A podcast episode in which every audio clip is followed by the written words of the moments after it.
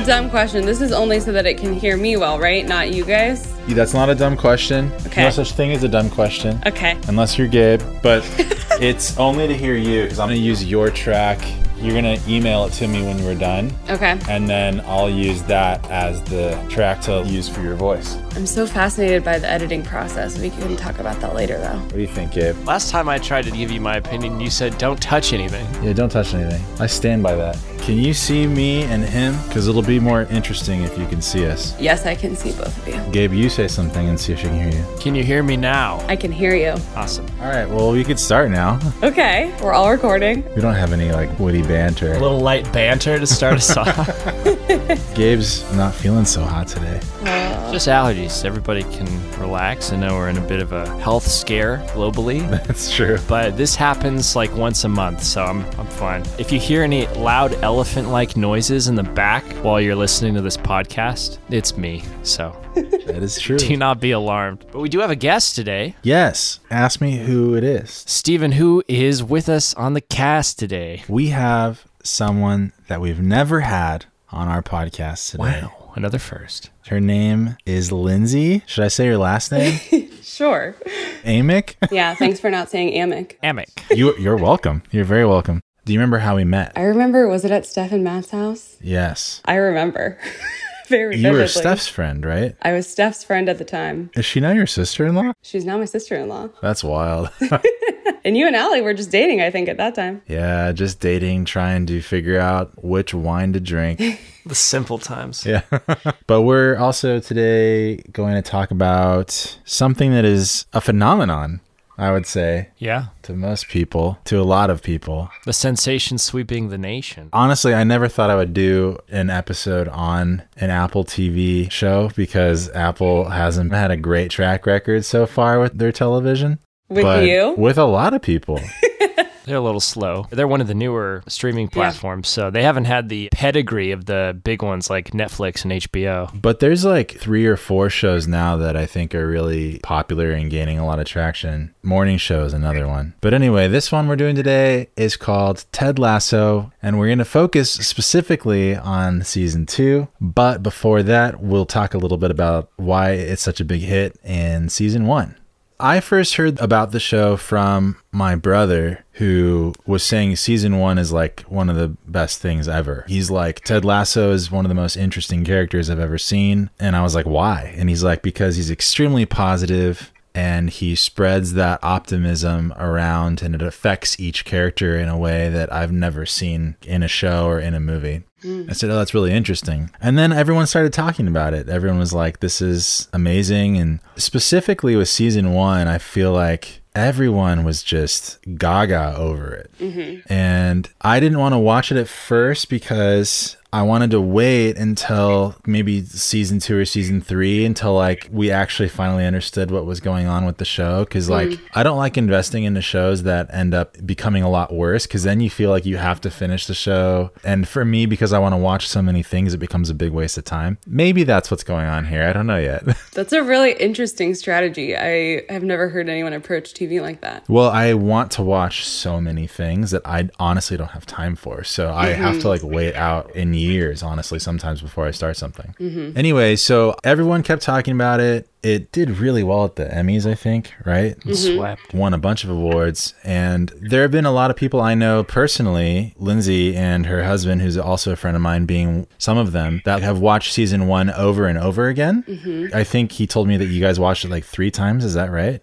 That's right. I watched it twice on my own, and then I watched it once with my best friend in one sitting in one day. Oh and Oh my to gosh. watch her fall in love with it was the best thing ever. To watch her experience the moments and just like, oh, it was awesome. Can you maybe talk about why you think season one is so special? So the reason I started watching was my sister insisting. And she and I often don't have similar taste in TV. So I lower my expectations when I watch a show that she tells me to watch. Not that she likes bad TV or I like good TV. It's just that often we have different tastes. So I just remember not wanting to stop. I don't remember how quickly I finished season one, but I was just falling so hard for the characters. I thought they were extremely intelligent, extremely deep, Rebecca, I'll get into her, but she's the reason I loved season one, truly. I thought she was so fascinating and complex and her motivation for just wanting to screw over this really innocent, nice guy was just so mm-hmm. compelling to watch for me. And I love that your brother said Ted is the reason, which I love Ted's character and I love him even more in season two. We'll get into that. But I just think mm-hmm. this show is so full. It's so well rounded. It's a mm-hmm. true world. Yeah, that's very true. I mean, one of the biggest things when my brother was also pitching it to me, he was saying how every character has a moment to shine, mm-hmm. or at least some point they might have a moment to shine. So it's almost like the B characters and C characters may become A characters at some point or prominent protagonists. Absolutely. And that is so fascinating. But I totally agree. The writing in season one, specifically, I think, also was in particular very good. The way that they wrote the story and the characters interacting and the way that everything played out, I just thought it was exceptional. The humor is done extremely well. That's true, and too, yeah. I don't know how to explain it other than like the punchline of a really thoughtful moment. It Yeah. just hits you. Yeah. And the only other show that I've felt that way, I think, ever is my favorite show of all time, Fleabag, where something is said and like your breath is taken away. I feel like that happens in Ted Lasso Mm-hmm. Quite a bit. It does. It for sure does. Specifically in season one, and then more so in season 2 as time goes on. but um, season one, I should say, for me, the reason that I really found myself enjoying it was because I'm a huge sucker for an underdog story. Mm-hmm. And Ted Lasso, not the show, but the character, is an underdog throughout the whole season. And mm-hmm. so is the team with all of the players that he's trying to win over so that they trust him as a coach, but also have them win as a team. Because we're talking about football or soccer, not American football. We can't say the word soccer. Ah, well, I mean, I said football first, so that's what matters. European football. Yeah, right. But and so the underdog was the I think the biggest draw, and I think the way that it was written and structured around the underdog story was the reason that season one was such a big hit because not only was it done so well, but it was done in the time during COVID yes, when the whole world needed sort of a pick me up. totally. And so to bring this extraordinarily optimistic character on screen and have him change the hearts and minds of the people around him with that optimism, I think was a, a very remarkable thing to do. 100%. Anyway, so let's talk about season two. Okay, I'm ready for you.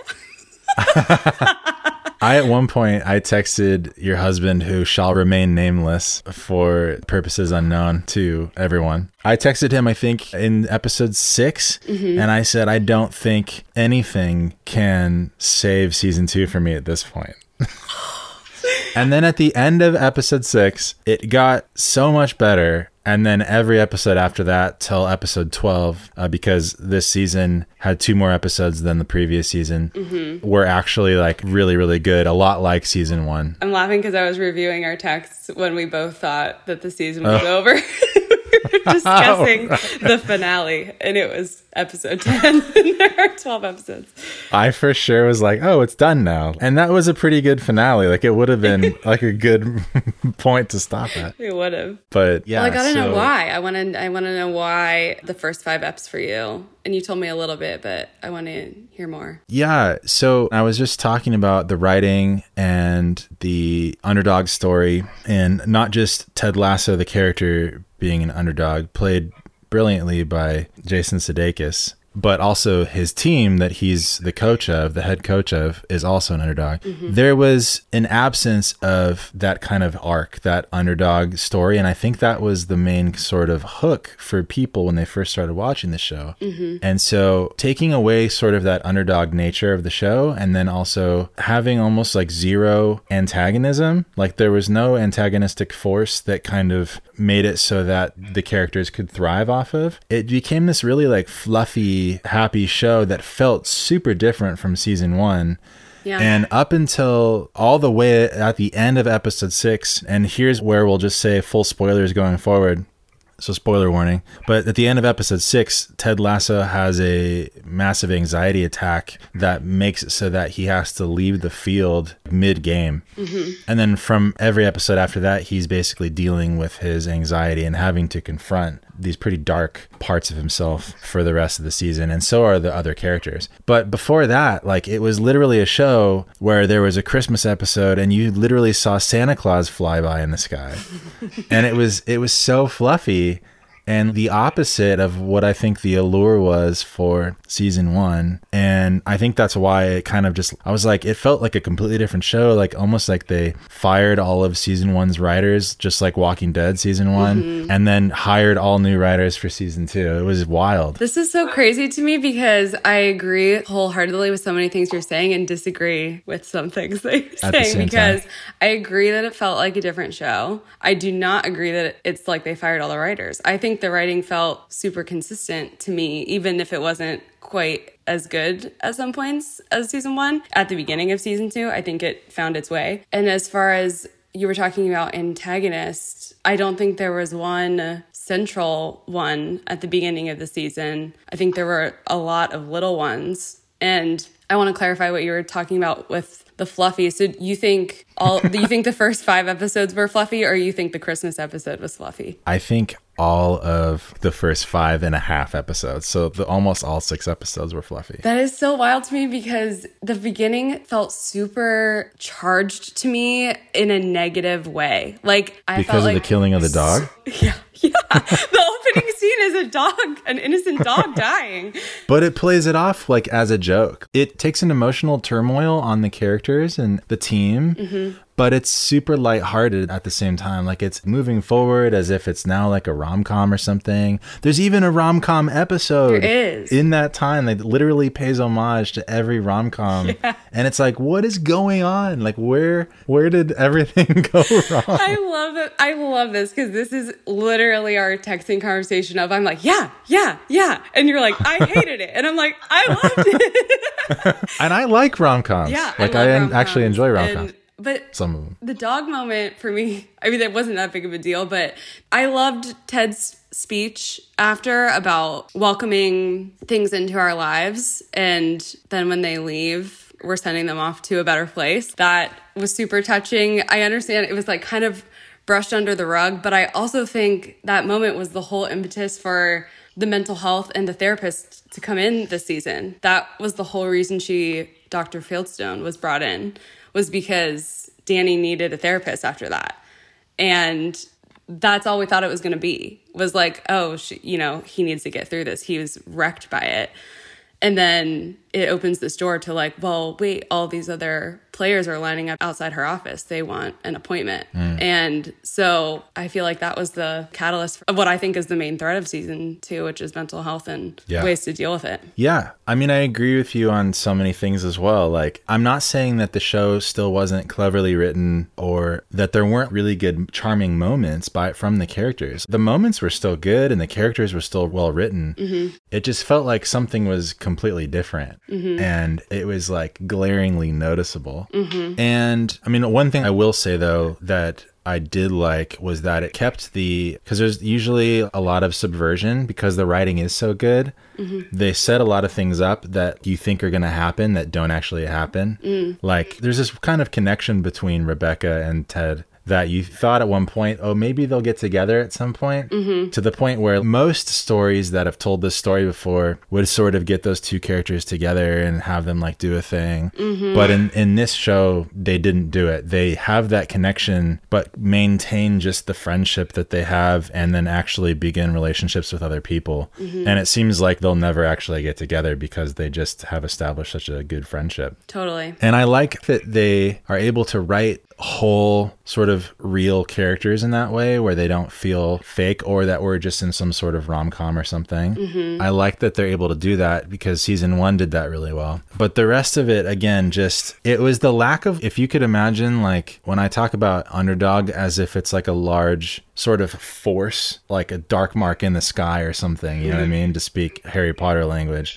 that drives the show mm-hmm. forward. There was an absence of that in the beginning of season two. Mental health was kind of established in the very first episode. Mm-hmm. But because the show sort of centers around Ted and his sort of his like inspirational person, when you take that away from him, mm-hmm. where he doesn't have an antagonistic force, he was given carte blanche by Rebecca to continue to coach there. The team is like accepted him. He's mm-hmm. like loved by a bunch of people. That sort of overarching like darkness, like the cloud in the sky is gone. And so that's kind of why I just felt super different. And until they actually gave him that anxiety attack and then an episode or two later, he comes out with this knowledge that is unbeknownst to the viewer, to the audience, that his dad killed himself when he was in high school, I believe, or junior high. Yeah, he was a yeah, 16 or something. Yeah. And he was the first one to find his body. It's just like a really gnarly story. Right. But was also the catalyst for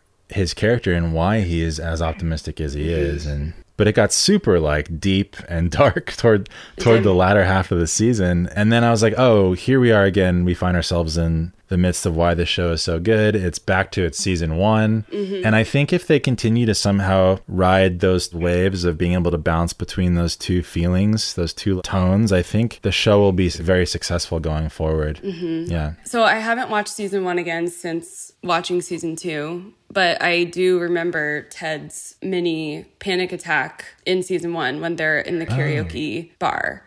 And oh, that's right. For I me- forgot about that. for me, like I love the pace that they are taking us through his journey of realizing that he has something that he needs to cope with, not just his past and his present divorce, which is why that panic attack came mm-hmm. about, but the fact that he's physically having these attacks. And so Sure. I think in life, that is a really realistic mm-hmm. journey. So I love that they're taking their time. And the first half of season two, I think we're missing that pillar of Ted, like you were saying.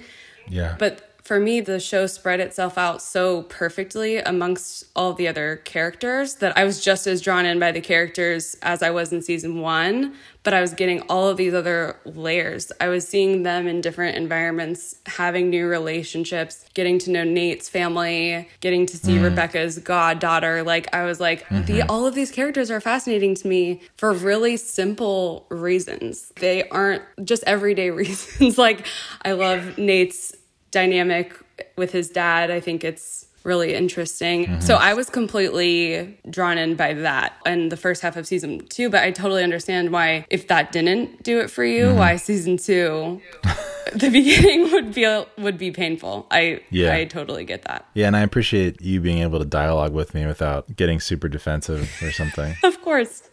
of course. That's not the way of Ted Lasso. So Gabe, do you have any opinions or questions or concerns? No, I'm just listening. I didn't watch Ted Lasso, so I'm here as the third wheel. is there a specific reason? I don't normally go out for comedy, but I've been pulled towards this show just because of how much people have been talking about it. Mm-hmm. And uh, especially the more controversial notes of season two have made me interested, but I don't usually make a lot of time for more lighthearted or positive content. Mm-hmm. I like the grit and the darkness. yeah. What else do you have to say? I'm curious. You want to talk about Nate? So the way that they take gender norms and reverse them and don't make it a big deal is just such a breath of fresh air. I love it so much. And there I feel like there are so many examples of it. Rebecca, she's a boss ass bitch as we know in season 2. But it's not shove it in your face we've put a woman in charge of this football club. It's just Yes. she's great at her job and we're not even thinking about that and i Right, i love that uh keeley Yeah. same thing roy i think they do it so well in season two because i think he is the more insecure one in he and keeley's relationship Yes. but he's also not weakened by his insecurities he is and they deal with it Yes. and so it's not keeley is this big strong successful woman and that makes him feel lesser that's not the dynamic it's just mm-hmm. he has his own insecurities not because of her and Sure. i just appreciate that about the show so much but yeah we Yeah, totally that's- should talk about nate too No, that's beautifully said. We were comparing this in our text message conversation to the Marvel movies. Mm-hmm. The gender identity, I guess, of like mm-hmm. we are women and we're here right now and we're going to do a whole scene where all the women kind of like stare down the camera and Yeah. fight the villain in one scene so you know women are important. It's so glaringly not done subtly to where you can actually be rooting for the character Yeah. in a realistic manner. It feels very forced in. you know? performative. Yeah. And I honestly felt condescended as a woman watching that. It was like, Yeah. here you go. We're going to give you 30 seconds of this film to make sure that you know that we are acknowledging women. Like it was just, Yes. it was very strange. So Yeah. that's something I really appreciate about the show. But Nate, man, Yeah. he is such a gnarly character in season two. And I you loved were him cheering in for season him one. in season two. I was cheering for him. He was my favorite character besides Rebecca in season one. Oh, yeah. And I don't know if I love or hate what they're doing with him because he actually is super angry throughout season two. It's just not at anyone other than the person who's taken his place. So, like, you see the anger bubbling. And then I feel that Rebecca and Keeley have this like pump up episode with him, and he completely takes it the wrong way. Like, he, the world Yeah. is like giving him these lessons, like, spoon feeding him these lessons and he's going about it just the completely wrong way, which I think is also really interesting, which is why I'm holding out to see if I love or hate what they're doing with him because I think that's a really realistic thing to happen to somebody too. Yeah, now that you just said that, I'm thinking maybe he wasn't actually angry at Ted. Maybe he was just angry at the fact that he felt like second fiddle to everyone else that, that he was surrounded by. Because Keeley is more famous than everyone, Roy's more famous.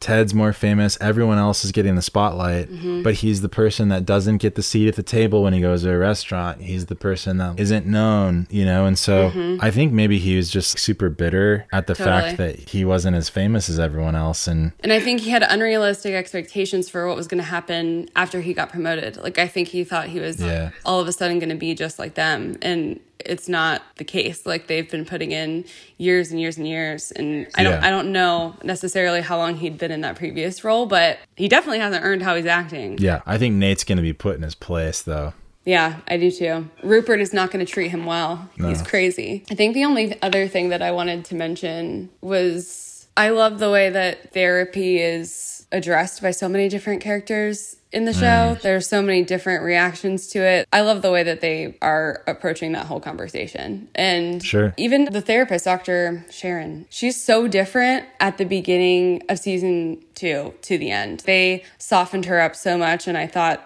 that she went on a really interesting journey as well, even though she was trying to come off as the know it all doctor. But specifically, Ted, he was just looking for any reason to not want therapy at the beginning. And he and Rebecca have this amazing moment where they're like, This is why you have friends. Like, you don't have to go to therapy. Is there anything that you wanted to talk about? And she's like, No. He's like, Me either. And then he leaves. And I'm like, Yeah. It's just not preachy. The show is not preachy at all. It's just Sure. Yeah, it's super true. the core of it is like we're all humans all of you who are watching are humans everything that you think and feel is valid and normal look you get to watch these characters live it every Yeah. episode and like it's okay everything is fine it's like Yeah. but not in a toxic positivity way they acknowledge Mm-hmm. that things are often not fine but it's the way that you deal with them That's interesting that you touched on that. It's interesting because people that haven't had therapy usually have like a specific view of it. Mm-hmm. They usually like to stay away from it or not engage even with the idea of going because they're almost like scared of what will happen. Mm-hmm. But people that have gone to therapy are like, you should go every week. It's the best thing in the world. Like, you know, it's so helpful. yeah And yeah, it wasn't preachy about it and it was very smart. I think this show, I mean, this season was probably written by people who have been to therapy a lot or are very well acquainted with it. yeah Is the mental health angle more of a focus in season two than it was in season one? Like it's much more of a prominent theme. For sure. I think so. They definitely planted the seeds in season one, but it's a main thread of season two. Is it going to be an ongoing thing, you think, for Ted and the rest of the cast moving forward? I don't think so. It didn't seem like it to me because, spoilers, she's gone as of the end of the season, the therapist, the team therapist. Oh. The way that they portrayed actual sessions also, I think, was really great because I think the fear sometimes there are lots of like hesitations, I think, why people don't want to go to therapy. First of all, Yeah. it's an admission, and that's I think sometimes the hardest part that, you know, I need help or I'm seeking something is wrong, you know, which a lot of people just don't want to admit that, which is understandable. But Ted, when he finally kind of has like a, a breakdown or a breakthrough with her, she is very much a a listener and not a I'm going to tell you what to do. And and I think a lot of people have resistance to that. It's like I don't need somebody else telling me what to do, and that's a I think a huge misconception of what therapy is. And mm-hmm. I think they portrayed that you're doing ninety nine percent of the work and the talking, and yeah. and it's really just like that example with Ted and Rebecca. They don't want to open up to each other, but also when you're alone in a room, it's hard to open up to yourself. And when you have a real person there to bounce things off of that is completely unbiased I just think they put that on the screen really, really well. Yeah. And I'm wondering if anybody decided to go to therapy after watching season two. I would love to know. And I'm happy for them if they did. But listeners, if you're listening, all four of you, and you uh, decided to go to therapy, please let us know. Does Ted resolve his trauma with regarding his father by the end of the season? that actually, I have something to say about because trauma in people is usually something that you deal with for your whole life. Mm-hmm. And so oftentimes therapy, and I loved how they portrayed this aspect of therapy. Therapy in the show was there to help him sort of to break through, like you said, the admittance of his trauma mm-hmm. so that he could at least acknowledge it and know where he's going from there mm-hmm. and then sort of continue in his life. He's probably going to be dealing with it though for the rest of his life. And normally people who have experienced pain or trauma deal with it for the rest of their lives. They just learn how to navigate it and right. live with it. And so I loved how they portrayed that as well because there is an episode where he has the breakthrough, he's at his lowest point, and he's like, I'll tell you anything you want to know. I'll open up to you entirely. And then they move past it as if it's a good, positive thing that the breakthrough of the session was that they were able to just get through it mm-hmm. and get through him talking about it for basically the first time. Mm-hmm. And that's the hardest part sometimes is just like learning how to navigate and then accept that that was a thing that happened. Mm-hmm. and then move on with your life sort of with that as part of you right you know well said but we're gonna wrap up. Thank you so much. This was seriously so Thank fun. you. I love having your perspective. And I loved meeting you, Gabe. I feel like I know you, but I've never met you. Yeah, I'd love to have you back when I have more to say about this subject matter because it'd be fun to dialogue with you. I'm happy to take assignments from you guys. If you want me to watch something, I would. Whoa. What? So, what do you think of the Ted Lasso theme? Is it Mumford and Sons? It is. I love it. I can't say I've heard more than 30 seconds of it. I haven't listened to the full song, but I think it fits the show really well. And it's doing that thing now where it like lights up my brain. Like when I hear it, I'm like, yeah, right. we're in for a great 30 minutes or whatever. But yeah. what do you, what do you think about it? I think it works for the tone of the show. Yeah. And it is like sort of anthemic. It's got that like, that pump up, like, yeah. Sorry, literally how it starts. that was perfect. That was good. Uh, but here at the end of the podcast, we will play that theme song. Love it. And here it is. Yeah!